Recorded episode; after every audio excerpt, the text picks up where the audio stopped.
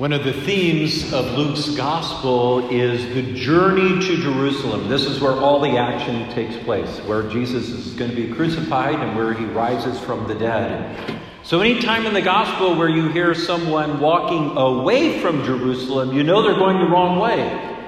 Think of the story, the parable of the Good Samaritan, where the man who fell victim to robbers was going from Jerusalem down to Jericho. Jericho is a city of sin. This is an image of the fall. And so, the first thing we should notice in this story of the road to Emmaus is they're walking away from Jerusalem. These two disciples are going the wrong way. Pope Benedict says there's no accident that no archaeologist has ever found the road to Emmaus. Because Pope Benedict says the road to Emmaus is everywhere. It's meant to be a description of our own journey. I've been on the road to Emmaus, walking in the wrong direction. I've shared my vocation story. Some of you know pieces of it, but I first heard the call to priesthood in high school. And so rather than following that call, I went the other way. I went the wrong way. I went to the University of Kansas. Now, don't think that KU is going the wrong way. Okay, I got my degree in engineering, civil engineering. I met a girl, I got engaged to be married. We set our wedding date for May 1992. After that all fell through, what happened? There began to be this growing sense of unfulfillment, emptiness in my life. Something's missing. And it was in that moment that God intervened, and the thoughts and desires of priesthood kept welling back up, that I turned back. Well, here's the good news. When we're heading in the wrong direction, Jesus pursues us. God comes after us. This is the primacy of grace. So God doesn't wait for us to turn back to Him, but God pursues us when we're heading even in the wrong direction. Now, notice how Jesus evangelizes these two men. He's showing us how to evangelize. We begin by asking questions, right? We don't begin by pontificating or condemning. Jesus didn't run up to these two and say, Hey, do you know you're going the wrong direction? No, he began by asking them questions.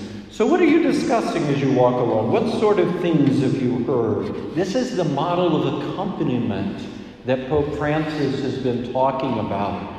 That we're meant to walk with people even if they're going the wrong way. Accompaniment evangelization is all about building friendship and relationships, and it takes a lot of time. And this is what all of us are called to as disciples of Jesus. Well, we see as Jesus begins to ask these questions and opens their hearts, what do we find? These two men are having a crisis of faith. Now, amazingly, they have all the facts right. They know Jesus died, and they've even heard people give their testimony that they've seen Jesus alive, but they, they lack meaning. They don't understand these events. They're in a crisis of faith. And how does Jesus then bring them to faith? He begins by opening the scriptures to them. Do you remember last fall when Scott Hahn was here? He gave an hour conference on this gospel of the road to Emmaus. And one of the things I remember from that conference, he says, This is Easter Sunday, by the way, that this gospel takes place. And what did Jesus do on Easter Sunday? He walked with these two disciples for seven miles. That's about a two or three hour walk. And he engaged in a scripture study with them. Jesus on Easter Sunday spent two or three hours in a scripture study.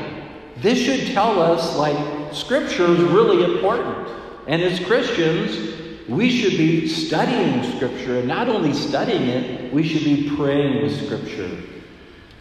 St. Ignatius of Antioch, or St. Jerome says, ignorance of Scripture is ignorance of Christ. Okay, praying with Scripture. Father Jacques Philippe, in his book Thirsting for Prayer, suggests that we begin our daily meditation by using the daily Mass readings. Here's the content. Now, how do we pray with Scripture? Very simple.